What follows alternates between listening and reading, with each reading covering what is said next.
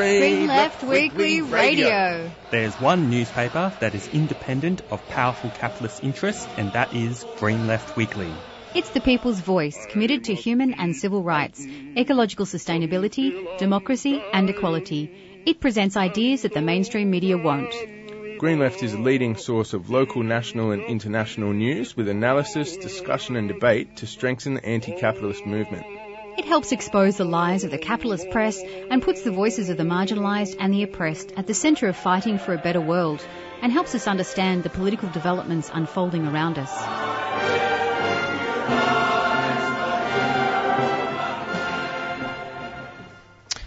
Good morning, listeners. You are listening to Green Left Radio, and you are joined today by presenters myself, Jacob Andrewartha, And me, Zane Alcorn. How you going?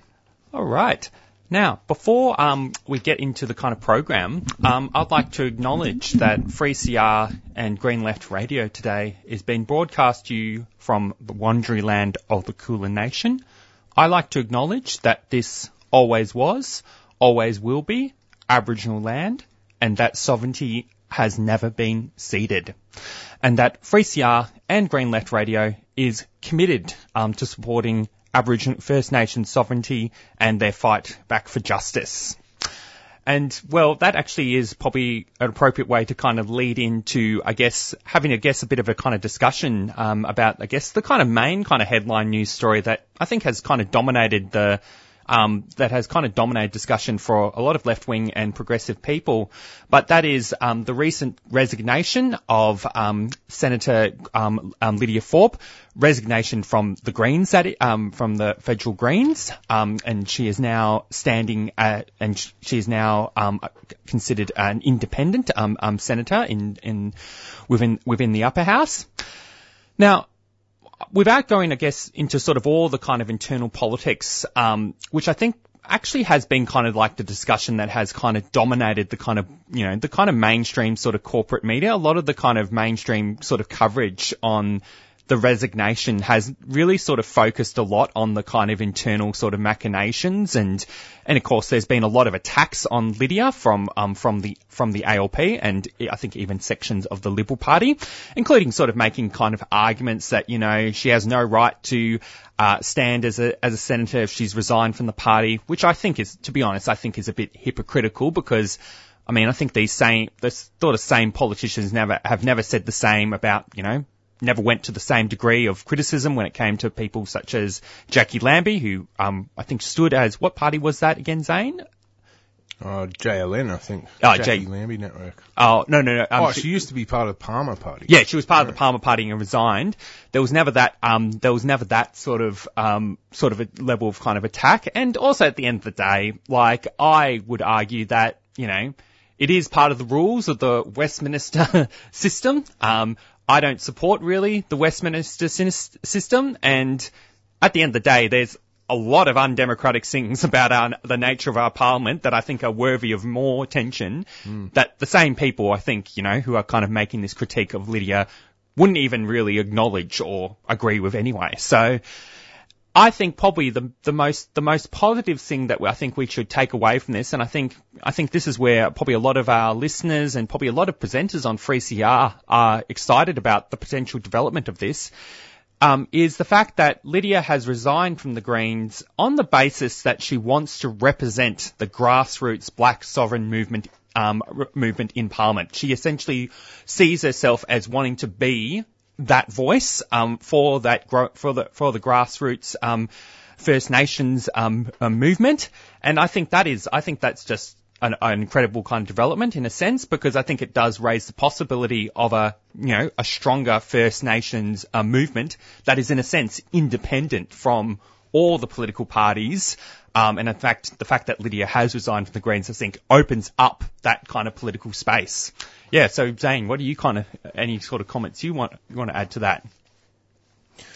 Well, I guess it's um, probably one thing I would say is Lydia Thorpe is someone who who came into the Greens already having quite well formed ideas around Aboriginal land rights, black sovereignty, and the way forward for the the struggle for self determination for Aboriginal communities and and decolonisation.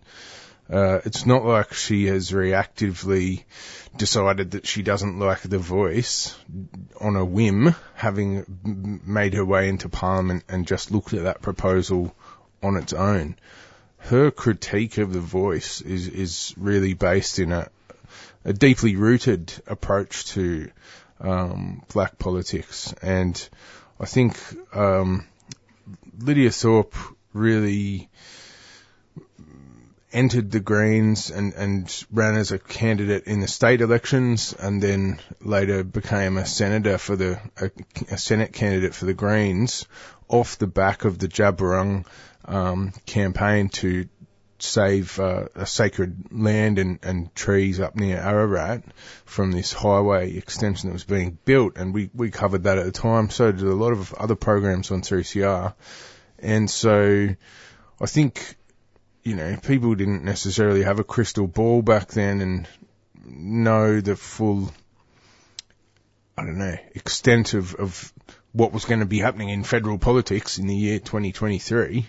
Uh, so yeah, I think that the situation did end up becoming untenable uh, because Lydia Thorpe's position was quite different to that of the Greens. I think it's noteworthy that it was pretty um, respectful breakup. Public statements from um, Adam Bandt's office and from the Greens have been pretty respectful towards Lydia Thorpe and back the other way. So I think that's pretty significant. It, it, when there's uh, splits or divisions like this, often they can be particularly messy and toxic. This one I think was pretty clean, and there seems to be still pretty good dialogue between Lydia Thorpe and uh, the Greens, so that's significant.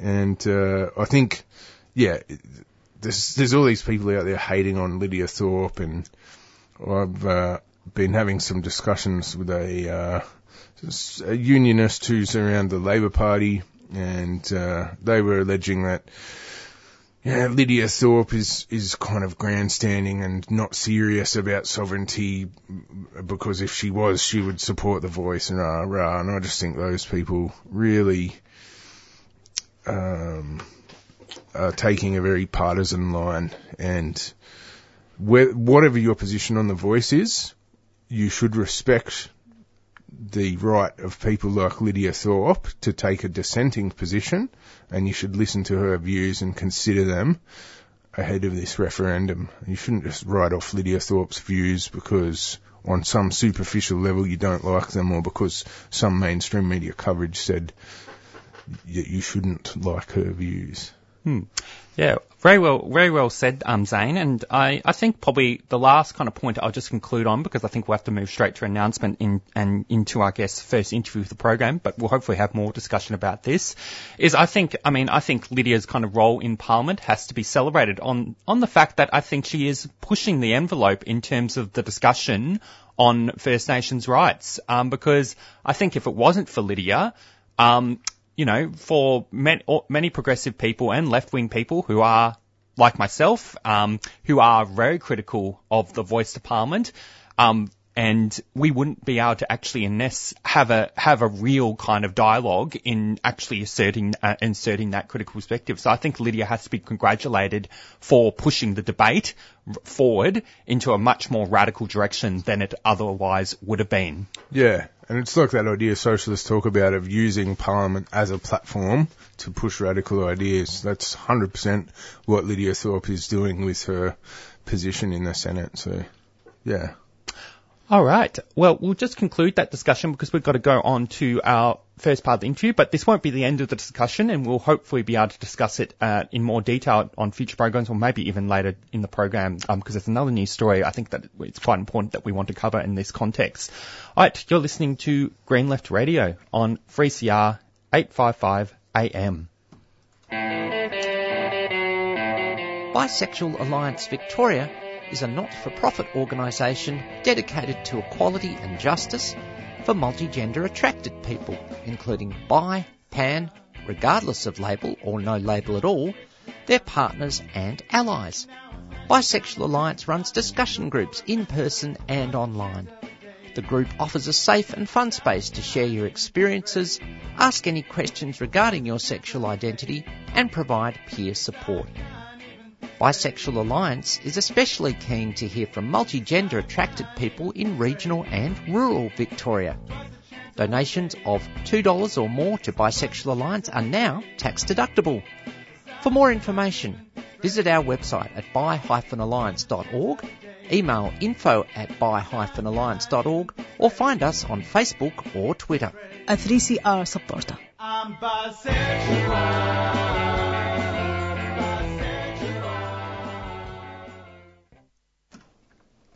All right, you're listening to Green Left Radio and, and on 3CR 855 AM.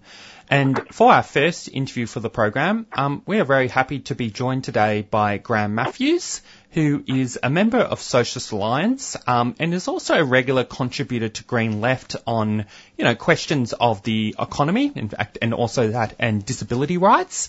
And Graham just recently, I guess, wrote a bit of a kind of response um, to Jim Chalmers. Um, Jim Chalmers is uh, currently, I guess, our federal kind of um, federal treasurer, and has recently kind of, you know, posed this sort of idea of uh, values kind of based kind of capitalism.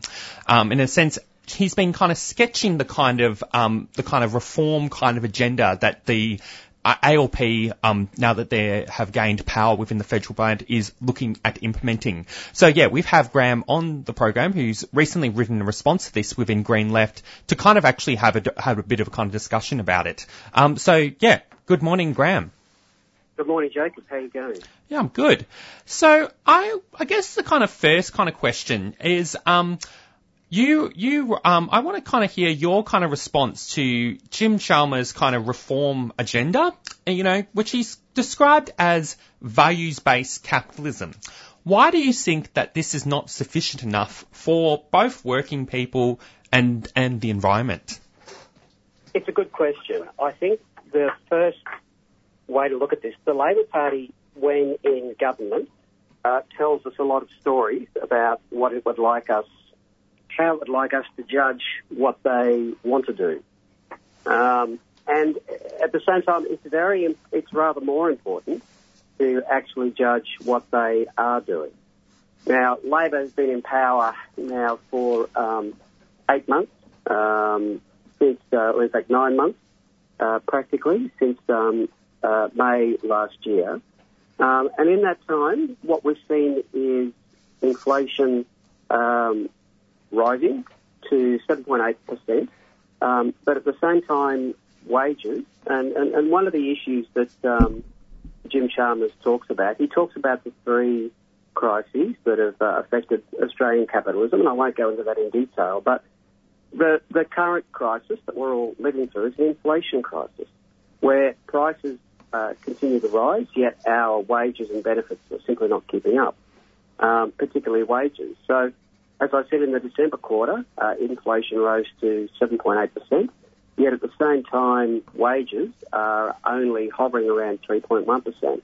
And I certainly, I don't know about your listeners, but certainly my wages haven't gone up since July last year. And um, that was, I think, only 2%. So there's many of us who are really struggling to uh, keep up with the, uh, the rising uh, cost of everything, uh, pretty much, particularly um, some staples like um, uh, food, let alone rent. Um, yet um, the, the government doesn't really want to talk about that. They don't want to talk about real real wage rises. Uh, in fact, he only talks about uh, nominal wage rises. Now, just to demonstrate, I suppose, how little uh, the, um, the, the Labor government has or intends to, to deal with that issue. Uh, in the October federal budget, uh, the budget papers indicated that their expectation is that inflation will still be around 6% uh, by June this year, so in another four months. Uh, and at the same time, that rate wages will only rise to around about 3.75%.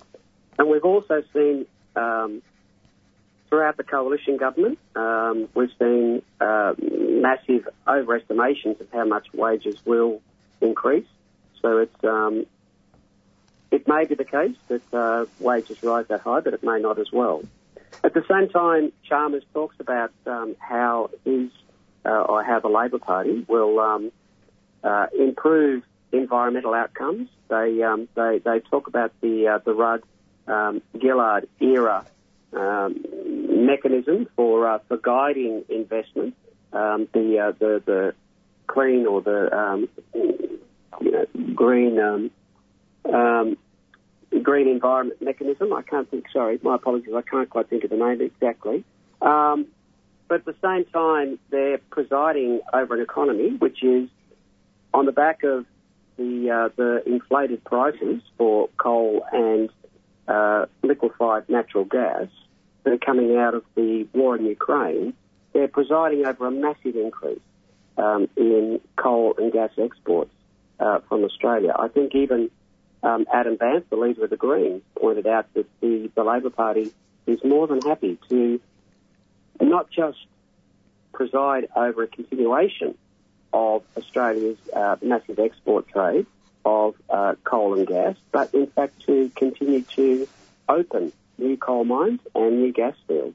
So it's um, it's intensely hypocritical um, of the Labor government, of Jim Chalmers as its treasurer, to claim that they're taking steps to improve standards of living or indeed trying to improve the situation for working people and the environment, while at the same time presiding over a government which is um, looking at effectively wages going backwards in real terms, not just simply stagnating, but going backwards significantly, um, and massive increases in the, um, the export of um, coal and natural gas. Um, I want to kind of hear kind of briefly, and you don't have to go in too much sort of detail, but I guess you've sort of you've covered some um, guess some of this, but I mean. One of the one of the things that I guess Jim Chalmers sort of argues and um, is that he kind of looks very positively at the legacy of both the Keating era and Kevin Rudd. And I guess what do you think is very much in brief? I guess the kind of the offen- the true kind of what do you think of the kind of legacy of those governments from I guess a kind of socialist sort of perspective? It's a very good. It's a very good question. Um, looking back at the Keating, in fact the whole Keating era, uh, that really introduced neoliberalism into Australia, in the sense that the Accord um, and, and uh, presided over a very long period of again uh, real wages going backwards. And if real wages are going backwards and people are doing the same work, effectively that means that the profitability uh, and so profits are increasing. And at the same time, uh, you know, as we saw uh, profits skyrocket, and in fact, um, wealth, the wealth disparity increased massively under Hawke and Keating, we're seeing the same thing occur now. Um, Hawke and Keating also presided over mass privatisation. The um, Commonwealth uh, Serum Laboratories, CSL, um, which is a, a, an extremely profitable company on the Australian Stock Exchange now, uh, was publicly owned uh, at the time of um, uh, Hawke came to power in 1983. That was the first uh, public institution that they privatised. It's now shares are, are worth well over $100 um, on the Australian Stock Exchange, and it makes um, enormous profit for um, uh, individual capitalists at the expense of Australian people. Imagine if we still had uh, the Commonwealth Serum Laboratories in public hands. Imagine the impact that would have had um, on Australia's response to the COVID pandemic. They privatised the Commonwealth Bank and um, the uh, the uh, Qantas and laid the groundwork for um, the Howard government to privatise um, to privatise uh, Telstra when it came into power. Um, the Rudd and Gillard era, um, I think uh, it's important to note that um, Chalmers was in fact in um, the, the Wayne Swan's office through much of that period.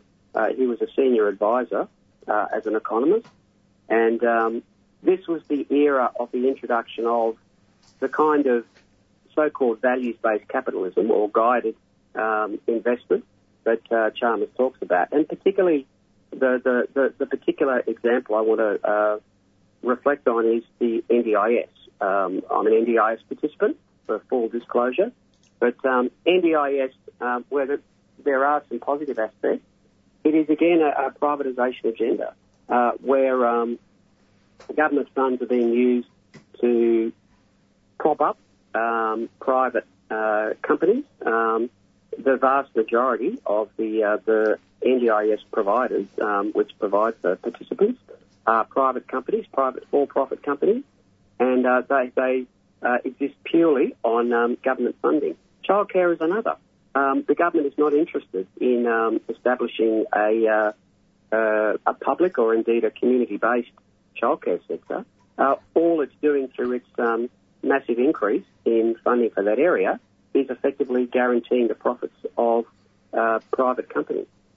So uh, that's the essence um, of the, the Hawke and Keating and in fact the Rudd and Gillard era is finding new and innovative ways to make capitalism more profitable. And unfortunately, largely at the expense of working people. Uh, Graham, how are you going? It's Zane here. Um, yeah, yeah, good. Um, I think, um, yeah, the Labor Party likes to position itself as the arbiter of what's, um, what's realistic and tries to portray traditional socialist ideas as naive. Stuff like renationalising the banks or the electricity sector that was privatised, uh, public investment, massive investment in public housing, etc. Um, yeah, I, I think it's it's ironic that people like Jim Chalmers who want to call socialists naive, uh, aren't they being a bit naive about saying that uh, they can civilise capitalism and implement this values-based capitalism, or aren't they being Yeah. naive to suggest that carbon trading will work? So, yeah, if you could just comment on that, and what what is the alternative model to this la- this values-based capitalism? Well, I go beyond describing them as naive, and I, I, I actually say they're two-faced. Um, on the one hand, they try to trumpet the uh, the very minor changes they make, so they've obviously increased the um, the the, um, the carbon targets since they've come into power. But as you say, the, the, the way they seek to achieve that is by offset, so effectively allowing um, large um, Australian firms that emit greenhouse gases not so much to um, curb um, or indeed stop uh, those emissions, but rather simply offset them uh, with, um, uh, generally speaking, offshore, dodgy offshore programs, you know, which might be um, preserving sections of forest and so forth to try to absorb those um, uh, those emissions, rather than actually taking the action necessary to adopt a, um, a, a, different a different path. But it's also important to, I think, recognise, and harking back to the previous um, issue I raised, um, and this is something which the, the former Liberal government uh, harped on over and over again, that the total emissions within Australia are a fraction of um, uh, greenhouse gas um, emissions the world over. But the point is that Australia's coal and gas exports don't get counted um, against um, Australia's emission target. Um, Australia can continue to pump out coal and uh, uh, you know uh, uh, gas at uh, record rates, and yet um, at the same time it doesn't register on the formal um, scale of uh, Australia's greenhouse gas emissions. Yet, were Australia to wind back and phase out those exports, that would make a significant impact um, on the uh, the, the uh, carbon emissions uh, internationally, and would set uh, an important, um, uh, an extremely important, um, you know, it would be an extremely important step and lead the way for other um, countries to take to, to take place. In terms of renationalisation and so forth, um, again, I mean, as far as um, uh, as far as Chalmers and others within the Labor Party are concerned, that's not even necessarily on the agenda. Um, they're they're only interested in providing effectively subsidies to ensure the profitability of um, uh, capitalist industry.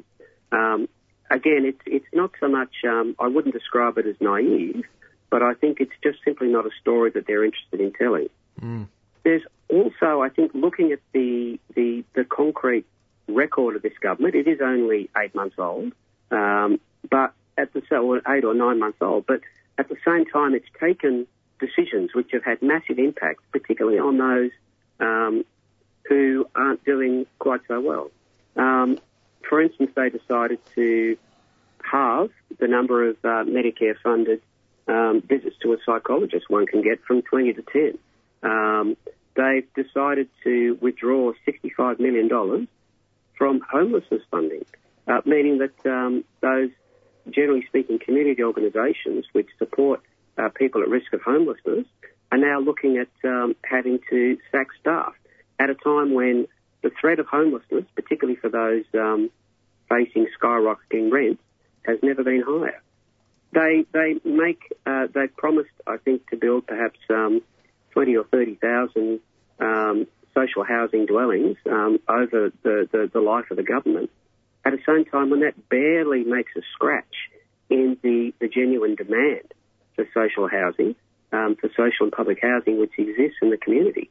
Um, I mean, it's that they trumpet the very small reforms that they make, but at the same time, they um, uh, they, they they make significant cuts to um, the standard of living, particularly for um, for those who uh, are struggling, and um, you know end up pushing their investments to ensure the profitability of particularly um, very large business. Hmm. I had. Well, um, Graham, um, I thought that would probably be a good way to conclude the kind of interview because I'm aware you um, might have to get going kind of soon. Yeah. But if you have any final comments um, that you'd like to make, feel free. But otherwise, I thought, yeah, I think you've. I think this has been a very good kind of discussion, and um, yeah, thank you very much for being on our program. Thank you. Look, very quickly, it's very important that um, Australian people tossed out the the, the Morrison government. Um, you know, that was a, certainly a worse government than the current Labor one which we have. But at the same time, the job's not over. Uh, we need to continue to be vigilant. We need to continue to campaign. Um, the Labor government can be sensitive to um, uh, public uh, public agitation.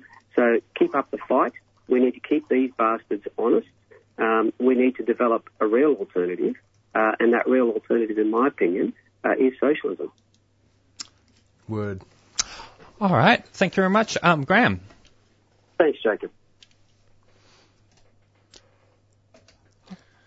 Uh, yes, that's uh, Graham Matthews there. Uh, Graham's a member of Socialist Alliance, and Graham has an article in the current uh, edition, and it's up on the website uh, titled Jim Chalmers Value Based Capitalism Won't Fly. All right. You're listening to Green Left Radio, and I'm just going to go play a quick announcement.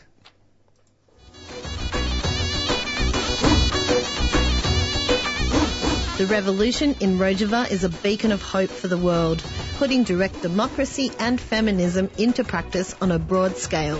This radical attempt at social transformation now faces huge challenges, including daily attacks by the Turkish military with little outside recognition or aid. Show your support for Rojava by joining Northeast Syria Solidarity, or NESS, and help ensure the survival of this inspiring experiment in social change. NESS sends aid, raises awareness, and builds solidarity. Get involved at www.nesssolidarity.org.au. NESS is a 3CR supporter. All right, you're listening to Green Left Radio, and um, we'll get to kind of um, spend the next 15 minutes kind of covering a mix of kind of news stories, some that have come from the kind of mainstream media, and some that I guess have been directly drawn from um, the pages of Green Left in terms of um, articles that have actually come out and news that have come out this week. Now, the first news story, and um, this has been kind of reported in some of the, the kind of mainstream uh, in the mainstream media, but this is a, a kind of very positive development, um, and it's actually, in a sense, it's actually a victory um, um, for for for the social movements and and that of the First Nations rights movement.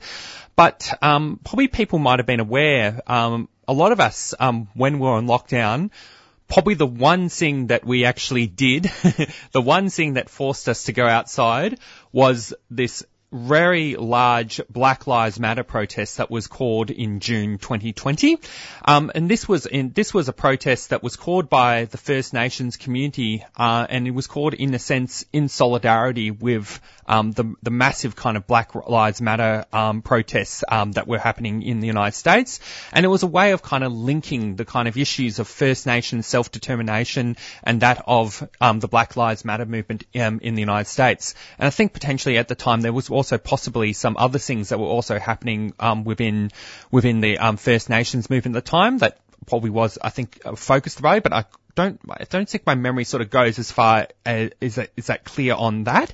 But one of the things was because we are all in lockdown, there was very kind of heavy kind of restrictions. Um, in fact, probably feels funny sort of recapping this because sometimes we actually forget, um, we forgot, um, how, probably how strict some of these lockdowns were. Not that we're, not that I'm arguing against them necessarily in, in that hindsight, but it's just, um, it's just sort of an interesting sort of experience, um, looking back at it. But basically, um, the, the organizers of, the, of this protest and, one of the things to make clear as well is one of the great things that was done about this protest is despite the fact that we're on lockdown and that involved thousands of kind of people coming out together on the streets, the protests were organised in a in as COVID safe way as possible. You know, everyone was masked. Um, the organisers made sure that you know people had hand sanitizer. They made sure they tried to do their best to socially distance. But of course, yeah, the the general expectation was that everyone was kind of wearing masks. And of course, there was a big contrast in this protest. I remember um, compared to uh, compared to the sort of anti-lockdown, anti-free, um, um, pro-freedom um, protests where you know while they were protesting lockdown, the majority of them weren't um, weren't wearing masks, and in a sense, they were. It was in a sense they weren't weren't really acknowledging the threat of COVID at all. Now, basically, because this protest was um, was organised during those those strict lockdown, the, the organisers of the protest were hit with very um, with quite stringent sort of charges. Um, I don't have I, I, don't really have the legal expertise to really explain what the charges were, but really probably the most important news story really to come out of that is that all the kind of charges that were brought against um, um, the, the organisers of the Black Lives Matter protest, which included First Nations activists Meriki Onus and Crystal McKinnon, um, you know, have all been withdrawn by the Victorian Police. Um, so I think that is that is quite this is a very quite a positive development. I think it's a pos- it is a win, you know, for civil liberties. Um, because at the end, you know, the the argument that was made was, you know, when it comes to um, when it comes to the whole issues of First Nations justice, you know, protesting for those issues is in a sense an example, was in a sense an example of something that is essential, um, because in a sense, well, the, the only way you, the only reason you were allowed to go out at the time was if you had an essential reason. Um, yeah, Zane, do you had any sort of comments you kind of wanted to add? Oh, just sanity has prevailed, and of course those charges should be dropped. And uh, yeah, I guess it's it was a few years ago, but it's it's it's not possible to overstate the scale of those protests. They were absolutely massive here and around the world, and uh, I look forward to us getting back to that soon. We've just had another massive Invasion Day protest, and yeah, the more of that mobilisation we can see, the better. That's that's gonna that sort of mobilisation is what will help secure deep and meaningful change. And it's great that there's people like Lydia Thorpe who will provide a, a voice to those um, type of actions. Now, the next kind of story I kind of want to talk about, um, and this has obviously been something that has dominated the kind of headlines, but um, it's and it's actually very tragic. But it's um, Turkey and Syria have been hit with a very massive kind of earth, earthquake. Um, and in fact, it's been so devastating um, in its scale um, that right now, um, I just looked um, looked at what I guess the current sort of headline right now, but currently the death toll is pass has passed twenty thousand people. Um, in fact, yeah, this is an, this is actually incredibly um, tragic in in a lot of ways, and you know, all our solidarity to um, you know to the families and and people within Turkey and Syria who have been affected, um, and of course that's not even um, taking into account the scale of the destruction, um, you know, pe- of people's homes and uh, infrastructure, and also the people who have been injured and hospitalised um, as a result of this. But one one thing that um um, what we're, um, that ha- that Green Left has, I guess, been attempting to do is, I guess, been trying to raise um, some awareness around um, around um, some of the impact that it's had on on the Kurdish community. Um, so this is a this is a um, an interview um, that um, Green Left did, um, which is only just a short kind of interview, but basically. Green Left um, spoke to Gulafan Alan, who is the co-chair of the Federation of the Democratic Kurdish Society within Australia, and they they speak about the kind of twin earthquakes that have devastated Kurdish towns and cities in Turkey and North and East Syria, and of course she she kind of explained that the Turkish and Syrian governments were, have not been sending urgently needed emergency aid. So yeah, I'm going to go play um, play this interview. Um, I'll just probably play just a quick announcement just so I can quickly get it ready. But you're listening to Green Left Radio on 3CR 855 AM. If you or someone you care for is struggling with a mental illness or other disability and you need someone to talk to, you can call the Wellways Helpline. Wellways Helpline is a volunteer support and referral service that provides information to people experiencing mental health issues or other disabilities, as well as their family, friends, and carers. We're here to talk if you are feeling socially isolated, seeking information about mental health or mental health services, or just need someone to talk to. As a peer-based service, everyone working at Wellways Helpline has a lived experience of mental health issues or disability. Wellways Helpline is a national service and operates Monday to Friday, 9am to 9pm, excluding public holidays. So if you're struggling yourself or are struggling to help someone else, please call Wellways Helpline on 1300 111 500. That's 1300 111 500. Wellways supports 3CR. How bad is this earthquake and uh, which parts of Kurdistan have been the worst affected?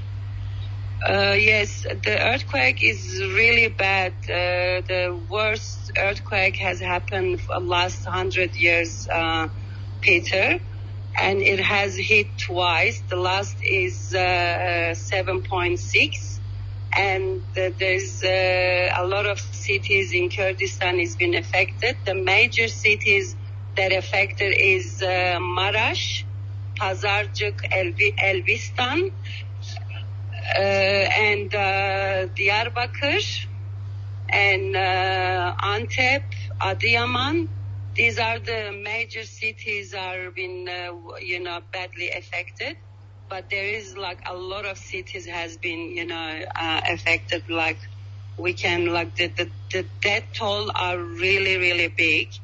Uh, the Turkish state is not uh, sending any aid or help to these cities because of the, you know, because of being Kurdish cities and they don't get any help. So the global help has been uh, started for the earthquake. Has there been any serious impact uh, from the earthquake in Rojava? Yes, it has been. Uh, there is impact in uh, Rojava, Sizani, Afrin, Serekani, uh, Shahba, it's been affected badly as well, and there is a death toll ri- rising there. Idlib, the death toll is rising in uh, uh, Rojava as well as like Turkey, Syrian government is not sending any help either in Rojava. How can uh, Australians Okay. help? Okay, uh, the uh, there is a help uh, like crisis desk has been uh, has been started in Turkey. Uh, HDP has started this campaign uh, in Europe. Redmond that how we call uh, Heyva Sor has started a help campaign, helpline, and we do have uh, bank accounts that we can share like to for people in Australia for them to send help to because we really need uh, help from Australia. We really need help from Australian people that, to do anything they can do help for this earthquake and also so we're gonna have a, um, a charity night uh, this Saturday night in Democ- uh, New South Wales Democratic Kurdish Community Center at 7 uh, p.m. We will have the charity night uh, on Saturday night everyone to attend this charity night and they can, you know, do any help they can do for this earthquake. We really, really need the help. Have you had any? The uh, Kurdish people need help. have you had any contact Yeah. with the Australian government to speak to, about helping? Yes, we had, and uh, actually we are on our way to, you know, there at the moment. We will bring up this matter uh, in, in Parliament as well today. We definitely going to ask Australian government to help the earthquake in Turkey, especially Kurdish cities.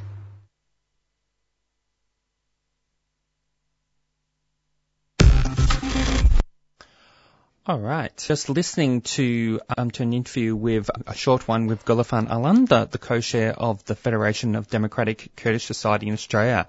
Now, as she kind of announced, as she kind of mentions, um, there's currently, I guess, an appeal that's currently um, currently happening um, in terms of to terms of um, Kurdish organisations, including the Kurdish Red Crescent, have have begun collecting donations to help the victims of this disaster.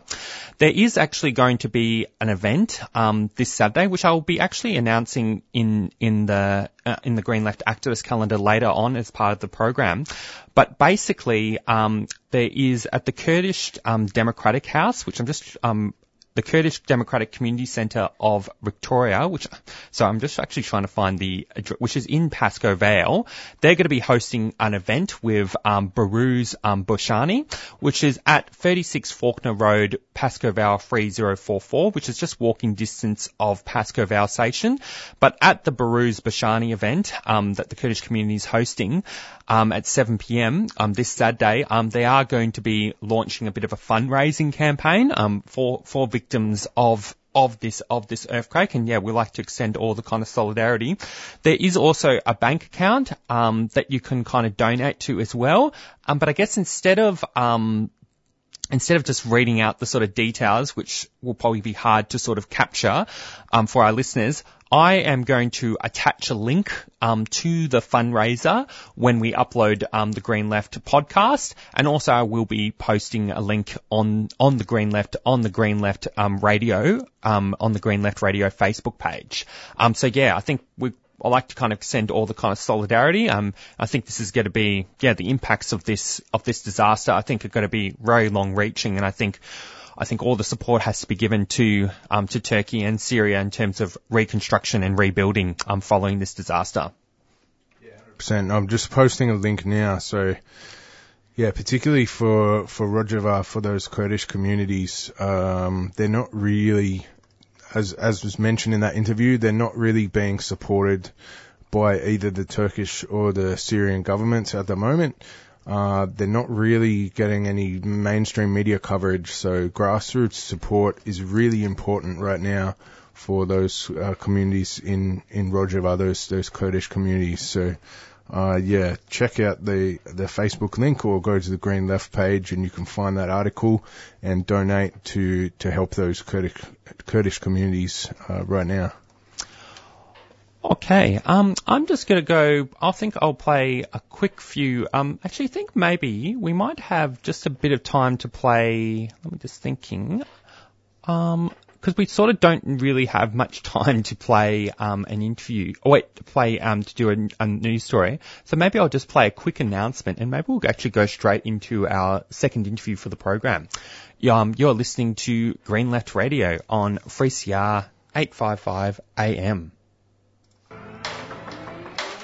We've got a common enemy. The same government that locks up these refugees just behind us here at the Park Hotel is the same government that's going for our rights, trying to attack the very limited gains that casuals have. And so when union activists take up the cause of refugees amongst their fellow workers, it's not an act of charity. It's about building workers' united self-defense mechanism, understanding that we're all part of the same battle. You're listening to Radical Radio on 3CR. 855 on your AM dial, 3CR digital, and podcasting and streaming on 3cr.org.au.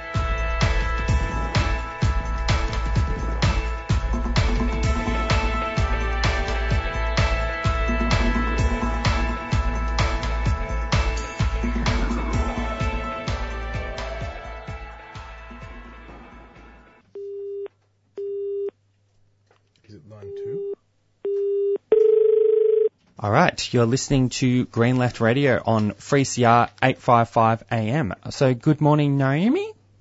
Hello, Morning. Okay, I'll just pass it on to Zane to introduce you. Yes. Um, welcome, um, listeners. We've got Naomi Hodgson on the line. Naomi is a founding member of the new iteration of Rising Tide, which is this kind of freshly rebooted, staunch climate activist, uh, climate action group based in Mulubinba, Newcastle. Uh, and that area, as listeners may know, is home to the world's biggest coal port. Rising Tide utilises non-violent direct action tactics to protest ongoing coal exports. And Naomi's a spokesperson for Rising Tide, and they're having a Camp for Climate Action up there in Mulubinba, Newcastle, from the 14th to the 17th of April. Welcome, Naomi. Thanks so much for having me, Zane. Oh, it's bloody, it's bloody good to have you on the air. Um, so can we just begin actually before we get to the upcoming Camp for Climate Action? Can you just give us a bit of a overview of the history of Rising Tide? Yeah. So Rising Tide was one of the first grassroots climate groups in Australia and probably the first to use non-violent direct action tactics, um, particularly on the coal industry. We were originally a bunch of forest activists and then started working together as Rising Tide um, on the coal export industry in 2005, and we held dozens of actions, countless from um, small to large groups of people, and were highly active until about 2012. Um, and then our founding members started working on different ca- climate campaigns and research, and um, yeah, the group fizzled out about then. So we reformed and relaunched in November last year because we saw a big gap in the climate movement for the type of radical but diverse and inclusive actions um, that Rising Tide used to facilitate. And also because obviously um, the time to prevent catastrophic climate breakdown is absolutely running out and we've reformed to do what is necessary. Yeah, hundred percent. And of course, the the original iteration of Rising Tide linked up with other grassroots climate groups to organise the the first Australian Camp for Climate Action way back in 2008. Uh, can't believe that was 15 years ago. Um, can you just remind listeners of some of the some of what happened at, at that climate camp back then? Yeah, it really was an amazing time for the movement. Um, yeah, first one in 2008, it was massive. There was around 500 people camping in a public park right in town in Mulubinba um, with a massive program of workshops and forums on climate issues and solutions and movement strategy. And the final day, the fifth day, was a massive non-violent direct action involving over a thousand people, targeting one of the three coal export terminals that make up the world's biggest coal port here, um, the one that was happened to be walking distance from our camp. Um, and it was a really incredible day. It was diverse and festive and colourful, and about 60 people from um, from the crowd, including myself, um, chose to put ourselves in an arrestable position and go over the fence into the rail line where a coal train had already been stopped because of knowledge of our action. So we held out coal exports for the entire day, and I think yeah, everyone was really empowered and inspired by what we could achieve when we come together. Yeah, brilliant. Now, can you give us, uh, can you give listeners a bit of an overview about the Camp for Climate Action that's happening this year? What's going to be uh, on the agenda? I'm guessing more workshops, more uh, non-violent direct action. Yeah, absolutely. So, um, Climate Camp 2023 uh, will be from April 14th to 17th. It's about regathering and rebuilding force amongst the grassroots climate movement. It's to listen and skill share, network and strategize and build power for bigger actions that are coming that um, we're planning to follow. Um, so it will be three nights and four days of camping and community living um, and um, workshops and forums, forums on issues relevant to the movement and what we need to do to ramp up our power and start to win on our demands. Um, so it's going to be a bit shorter than the original one, um, and the third day will be a mass non-violent direct action targeting coal exports. So I can't talk about the specifics of that plan, but there will be many different types of roles for people, including those who want to contribute with fun, art or theatre, or for those who are less mobile, or people with small kids.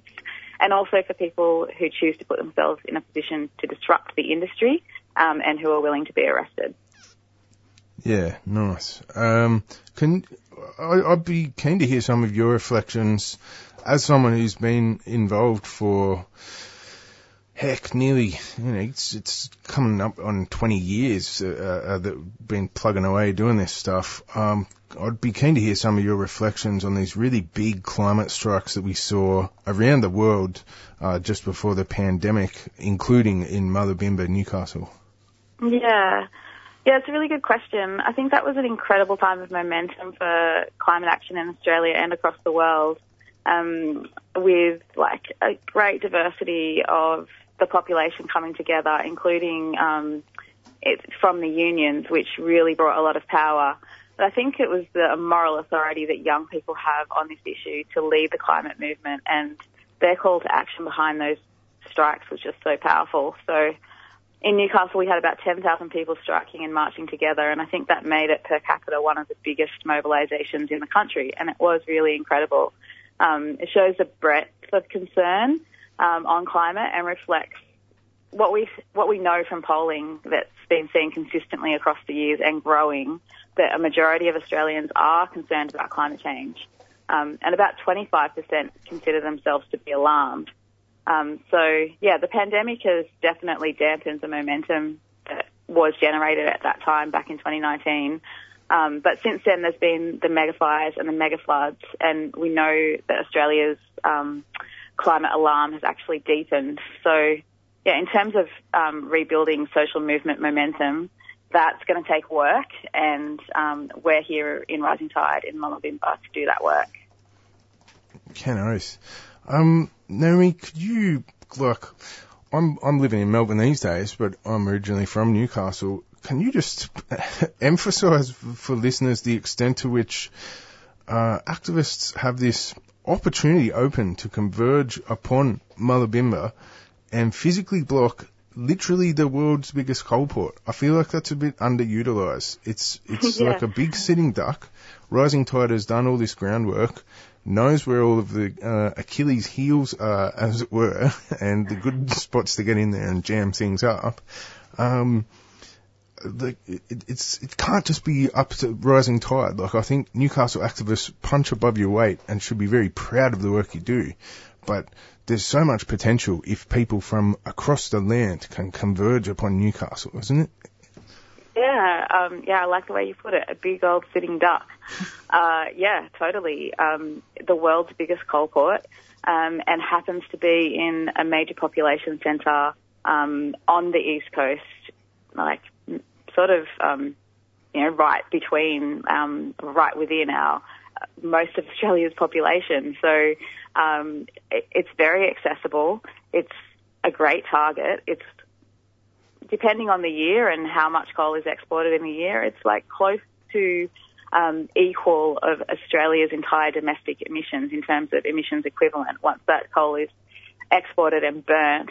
Um, and the impact, of course, um, doesn't discriminate um, on the climate. It's burnt in this world, enters our atmosphere, changes our climate, comes back to us as fires and floods and other climate disasters, and also undermines global global climate justice around the world. So uh, it's it's a brilliant target and one that has the power to build the the strength and diversity um, and power and numbers of the climate movement um, if if we use it. So yeah, that's what Rising Tide is reformed to do. Like we need a a flagship um, target and a landmark conflict.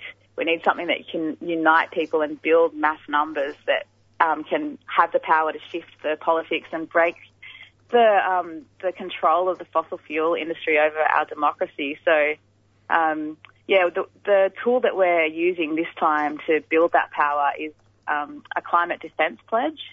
Um, we've launched launched this pledge, and we're seeking 10,000 plus people uh, to commit to engage in non-violent direct action against coal exports, or to actively support those who do so. Um, so it's an, a way of inspiring engagement because um, we consider that the call for 10,000 people um, will inspire people through safety and power in numbers, and we also think that this is the type of movement scale that is needed um, to really shift the politics and create transformational change in the in the short amount of time that we have left. Mm. Yeah, that's a good point you raise about safety in numbers because the New South Wales government has been really clamping down horrendously on, on climate and environment activists in the last couple of years, haven't they?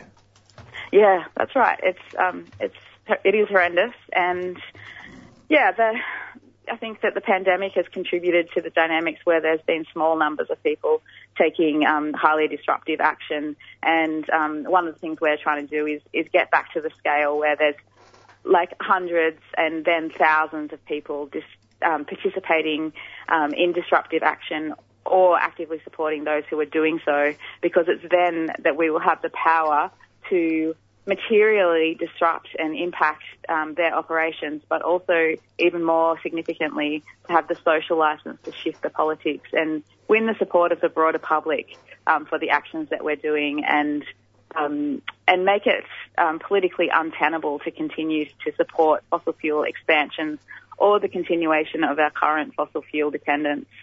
Mm.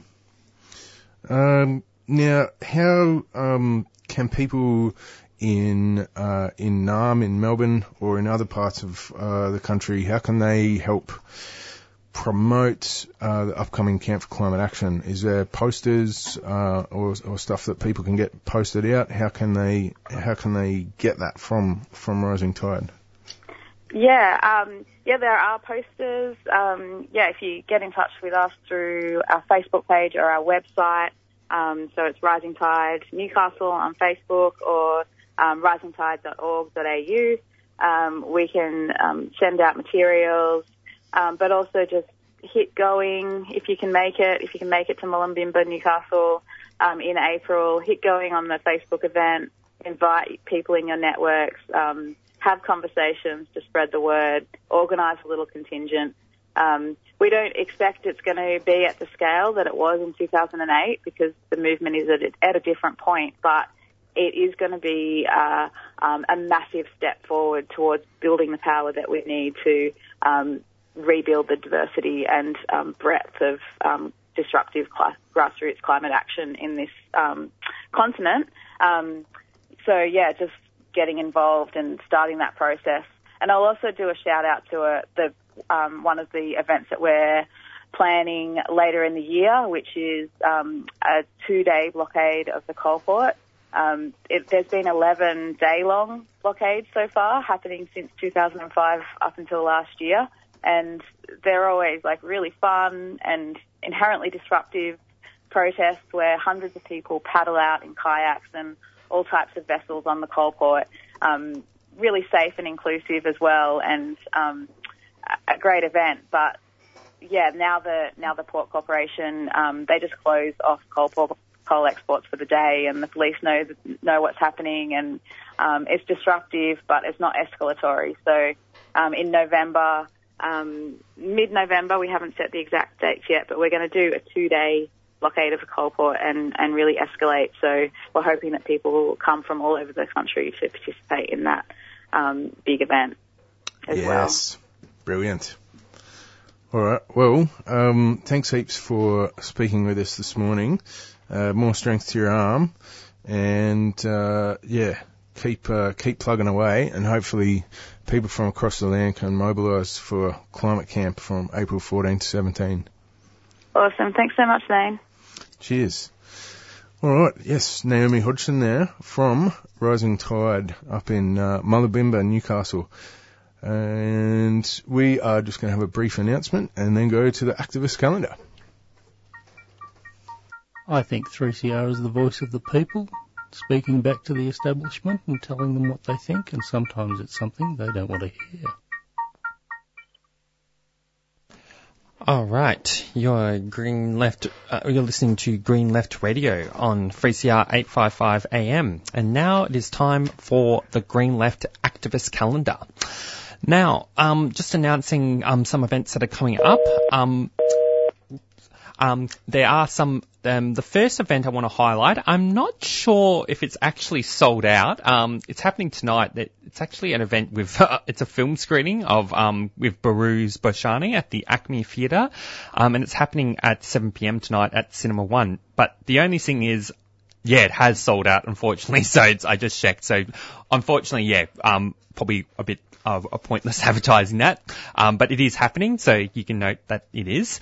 Um, on Saturday, February the 11th, there's going to be a rally, permanent protection for all refugees, no more empty promises. And this, um, this event has been organised by Tamil Refugee Council, and I think it's also organised by another refugee activist group, um, who I think has just recently formed. I'm just getting the title. Um, it's titled the Young Refugees Collective. Um, so that's that will be an important kind of protest to kind of go to. And then at um, 7 p.m., there is going to be uh, uh, a special event with Behrouz Boochani at the Kurdish Democratic House. Um, it's at 36 Faulkner um, Faulkner Road in um, pa- Pascoe Vale, Victoria, 3044, and it's actually it's going to be happening from 6:30. Um, so yeah, I think that's going to be. Um, I don't that that event is not ticketed, so I think and it and it is quite a big venue, so definitely recommend getting along to that. And then on Monday, February the 20th, um, there's going to be a very important forum, especially in the context of um, Lydia's uh, resignation a public forum being hosted by Green Left and Socialist Alliance titled Sovereignty, Treaty and First Nations Justice. And this is going to be happening at the Drill Hall, 26 Ferry Street in the city. And that is just walking distance, um, just off, on, off, um, around the corner from Victoria Markets on Elizabeth Street.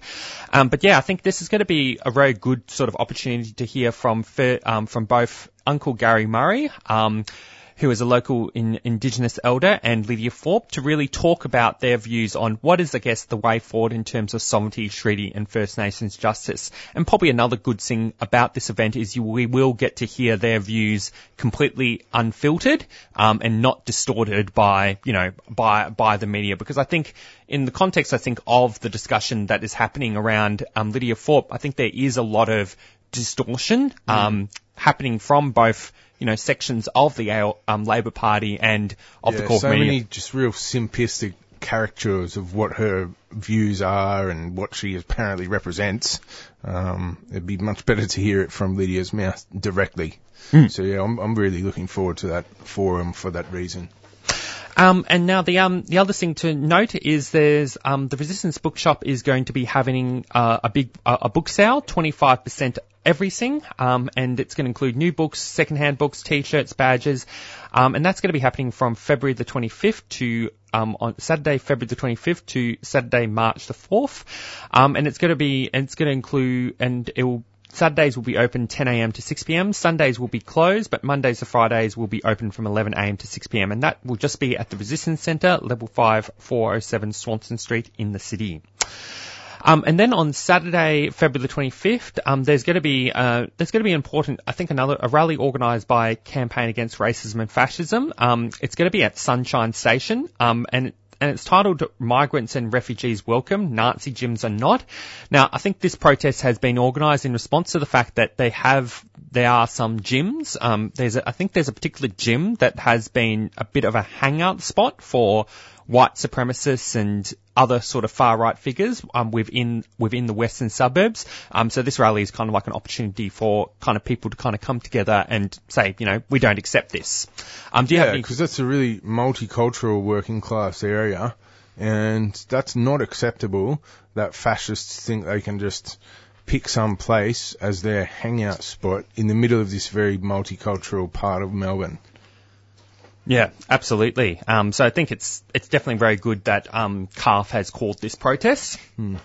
Um, now there'll be another um, on Friday, March the 17th. Um, there's going to be um, there's going to be the National Day of Climate Action at 2 p.m. at the at the State Library, um, and then on Saturday, March 18th, there's going to be a rally um, organised by the Anti-AUKUS kind of collective, um, which is titled A Call for Peace, um, Truth Not War, Stop the AUKUS War Lines, and that's going to be happening at 1pm um, at the State Library. All right, so we just have a few, um, we have a few minutes, uh, some time. Um, that's it for the kind of actors calendar. Unless there's another event that I haven't highlighted yet. Not that I can think of. Well, one thing I was going to, I was thinking, um, there's just some sad news on the on the kind of band kind of front. Um, but the um, rock band, the band um, Yeah, Camp Cope. Has um, ba- um, has are breaking up, um, and they're actually going to be playing their final show. Um, well, what, one of which has already sold out. Um, it's on, I think it's going to be on March the 18th or March the 11th. I think it's on March the 11th. So they're playing their final show as part of the Brunswick sort of music festival at March 11th. Um, the tickets for their evening show has sold out, but they have actually just announced that they're going to be playing, um, they're going to be playing an earlier show in the afternoon, a family friendly kind of show. Um, that will be, yeah, happening at March, um, same, um, same date, but just an earlier time at the Anastonian House. So I thought I'll just actually play one, um, play one of their songs, um, running with the Hurricane. Um, you're listening to Green Left Radio.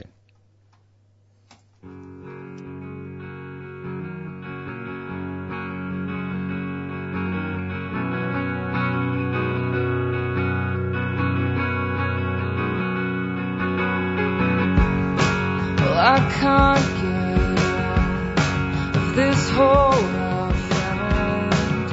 I've seen the light. It's not going out. She talks me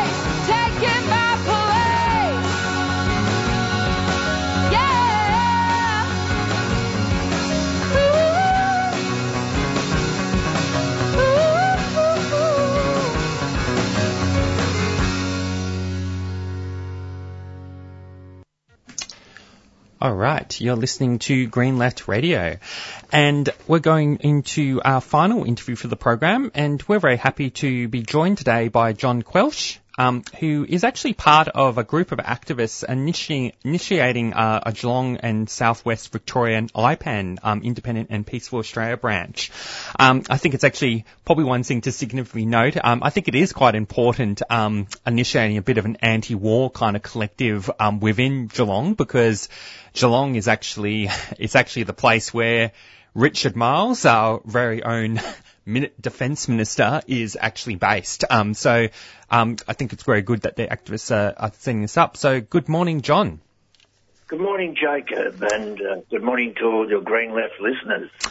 Um, to start off, John, can you, I guess, give a bit of a brief overview of the context of, I guess, why you've, um, why you're coming together with activists um, to kind of set up a kind of independent and peaceful um, Australia network branch, and I guess why is it that important that we build an anti-war movement within within Geelong? Yeah, a very good question. Uh, Jacob, I, I, think a number of activists in Geelong over the last uh, several months have been becoming increasingly aware of the, the danger of war. Uh, we've got this very nasty conflict in Europe at the moment between uh, Russia and Ukraine, with uh, Russia, of course, being the aggressor.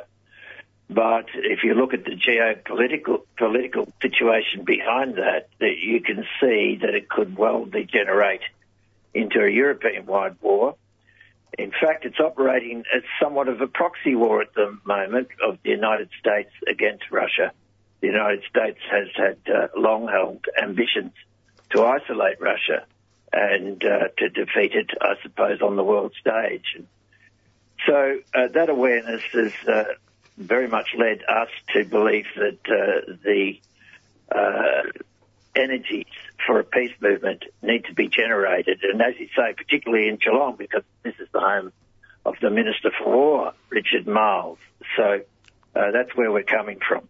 I suppose it's an understanding that uh, the world superpower, the US, the imperialist power that has dominated the, the geopolitical and, and economic exploitation of the world for the last seven de- decades, is now in its death throes.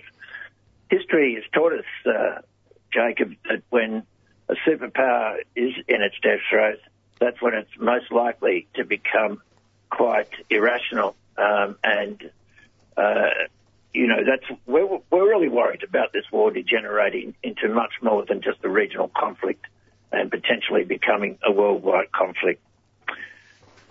All right. So, um, I guess what can you give us? Can um, I'm I'm aware that you're going to be organising, I guess, a bit of a public forum. Um, and it's, it's going to include um, Clinton Fernandes, um, um, who is actually probably some of our listeners are aware is quite quite a prominent, you know, quite a prominent um, kind of pro- prominent writer and thinker on a lot of these um, international kind of issues. Um, and yeah, can you t- can you give us a, tell us a bit about this public forum that is um, going to be the launch of this of this um, Independent Peaceful Australia Network branch? And I guess what are you sort of hoping to sort of get out of the meeting? Yeah, well, we you know we've already sort of got a uh, uh, an interim committee, uh, and it was formed under the basis of the Independent Peaceful Australia Network, IPAN, but it also has a strong anti-AUKUS uh, focus as well. Um, but of course, we're ho- hoping to, to launch it at this meeting that's happening this Sunday, the 12th at uh, 1.30 in the Geelong West Town Hall. And if any of your listeners are at all interested in coming, they won't be disappointed because we do indeed have Professor Clinton Fernandes, who is a pretty uh, powerful speaker on issues of anti-imperialism and the need for Australia to have a far more independent stance on the world stage, particularly in foreign policy and defence. And he makes some very, he will make some very cogent arguments to that effect. He recently uh, had a book published called Sub-Imperial Power, Australia's Role in the International uh, Arena.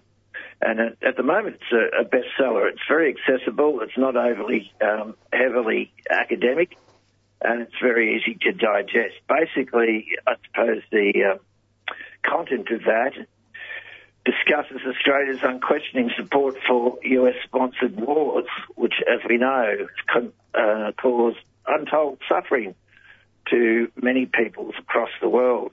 It's unleashed enormous environmental destruction, and of course, it increases the risk of Australia becoming a nuclear target.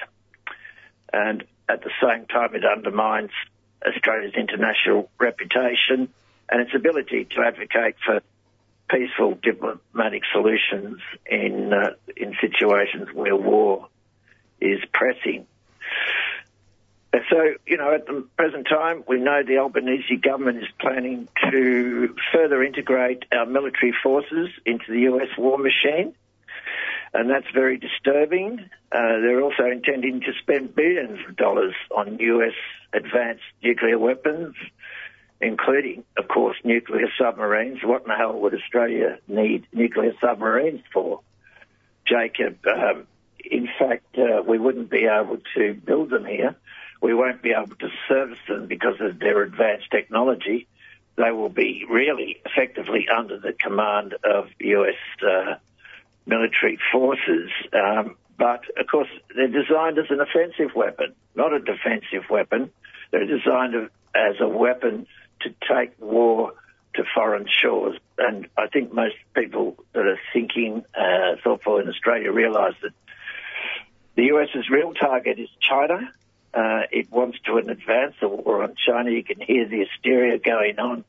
The present time, our mainstream media spreads the message daily about the dangers of the imminent Chinese war.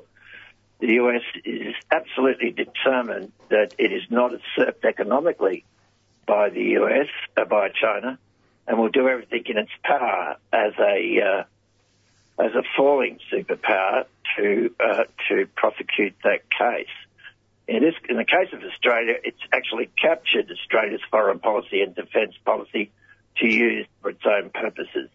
In effect, Australia will become, if you like, uh, an aircraft carrier, a very large aircraft carrier, a forward base in the South Pacific to prosecute that war on China.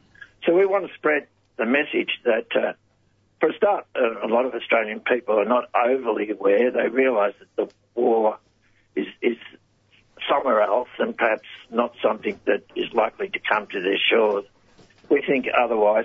So I suppose it's a, a, an opportunity to raise consciousness, to raise awareness, and hopefully to recruit some people that want to come on board the effort to spread the anti-imperialist message, to take the strong message to the Australian government, in our case in Geelong, directly to Marles, um, that we want a, a, more independent foreign policy. We demand a more independent policy on the world stage so that we're not totally captured in, in, and integrated into the US war machine.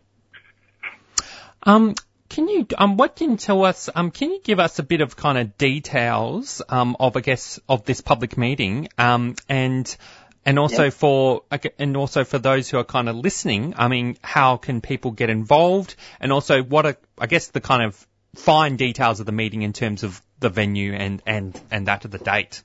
Yes, yes. So, uh, it's the 12th, this Sunday coming, 1.30pm at Geelong West Town Hall, which is uh, a very well-known institution. You just have to Google it and uh, you'll find where it is on the map. It's fairly central to Geelong.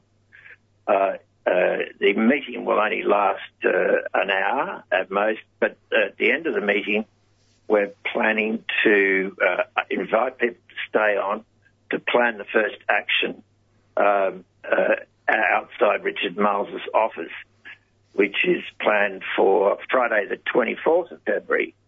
Um, on Friday the 24th at 4 o'clock, uh, hopefully a large group of Geelong citizens will take uh, take their case uh, to Richard Marles and demonstrate their intent to see a more independent Australia outside his office.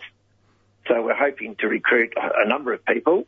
At the end of the, the meeting, after Clinton has finished his address and people have had adequate time to cross question him on any issues they're concerned about, we will ask uh, people to stay on for a uh, for um, a workshop uh, that will look at what we might do uh, to raise the issues that have come out of the meeting uh, at that uh, Marles demonstration. By the way, the Richard Marles demonstration on the 24th, on Friday the 24th of uh, February, is uh, is aligned with two other demonstrations that are occurring across Australia. One in South Australia outside Penny Wong's office, and one in New South Wales outside of the office of the Prime Minister Albanese.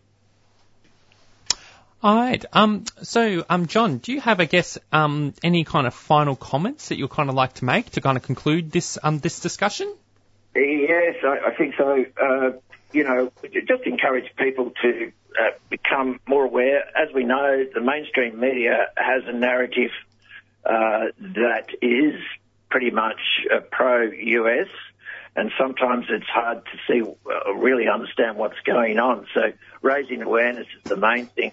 Maybe look for alternative sources of news and information, like your program, Jacob, which is a terrific program that exposes uh, what's going on behind the scenes. Um, and, you know, of course, we welcome anybody that uh, wants to join our ranks to uh, broaden the peace movement. It is a peace movement. Essentially, it is a peaceful movement. It won't. We, we don't intend to carry our message with uh, undue aggression or violence or anything like that. We want to find peaceful ways of getting our message over to these politicians and making a difference. Of course, we uh, intend to follow up the, the meeting with not just this one action outside Marles's action office, but many other peace activities uh, around the region. We're on Wadawurrung land down here, the land of the Wadawurrung people. Uh, and with respect to them, we do intend to be very active on many fronts. But it's all about consciousness raising. It's all about education.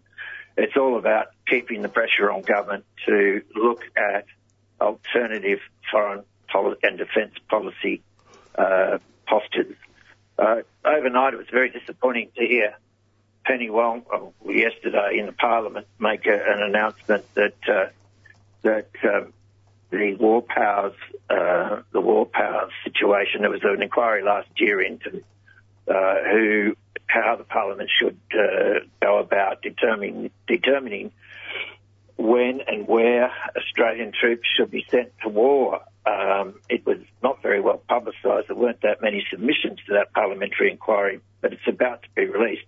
Yesterday, Penny Wong basically said that uh, it was the strong belief of her government, the Labor government, that the war power determination should remain with the executive. She means the Prime Minister. The Minister of Defence, Marles, and possibly herself will make the decision about whether young Australians are marched off to another American war. And we've been marched off to several wars over the last four decades. Jacob, you would be well aware, and none of those have ended well. Uh, and thousands of Australian troops were killed or injured, and those wars achieved little more than the, of course, oppression of a number of uh, third world countries and, uh, of course, the mass killing of, of, a great number of their population. So it's all about education, it's all about consciousness raising, and we intend to give it our best efforts, effort in Geelong. So if anybody out there wants to join our ranks, they're more than welcome. All right. Well, thank you very much, um, John. That was um, right on time um, in terms of um, terms of the rest for our, um, the schedule of our program. So yeah, thank you very much for being on our program today. And yeah, looking forward to um to to this um to this public meeting because um yeah I'm going to be attending my uh, myself and I, I look forward to uh, it. That's great, Jacob. Look forward to seeing you on Sunday, and thanks very much for the interview. Good on you, John. Uh, yes, John Quelch there from the uh, IPAN uh, network in Geelong, Geelong in Southwest Victoria. Okay, so um, we're getting into probably we're getting I guess into the kind of end of our program. I guess possibly maybe we'll just ha- say one last quick thing about yes, that's what I mean. Um, Zane, if you wanted to kind of start it off because this is personal for you, I, I believe. It's very personal. Um, yeah, just a bit of shameless self promotion. I've got a um, article in the latest Green Left with a very straight up headline, which is of course, the Liberal government knew robo-debt was illegal.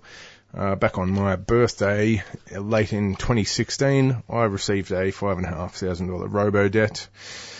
It was completely fraudulent and cooked up by the robo-debt system, and it's pretty plain looking at the whole situation that the Liberals knew, senior public, um, you know, senior bureaucrats knew that this was illegal, and you can tell that they knew it was illegal by the simple fact that they didn't appeal any any robo-debts that had been stopped at the first stage of the Administrative Appeals Tribunal. They didn't appeal those mm, relinquishing or blocking of debts at the AAT2 level. And the reason they did that is if these debts were raised at that second tier of the Administrative Appeals Tribunal, then from within its own judicial sort of subsystem, the Centrelink um, system would have sh- said, this is illegal. You can't do it. You can't send out robo debts. They're just speculative. They're not based on fact. You can't send them out to people. They didn't do that. And the reason they didn't do that is they knew it was illegal.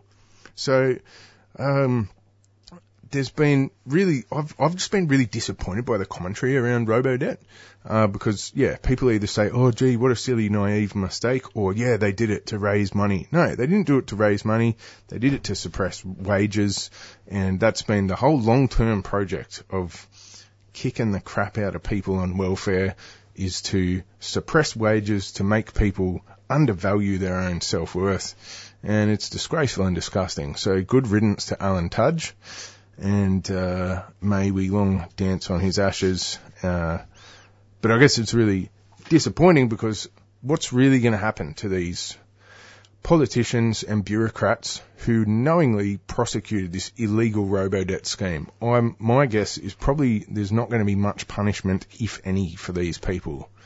And that's really disgraceful because people committed suicide in the wake of getting robo-debts. Like, people should be punished for for implementing this illegal scheme.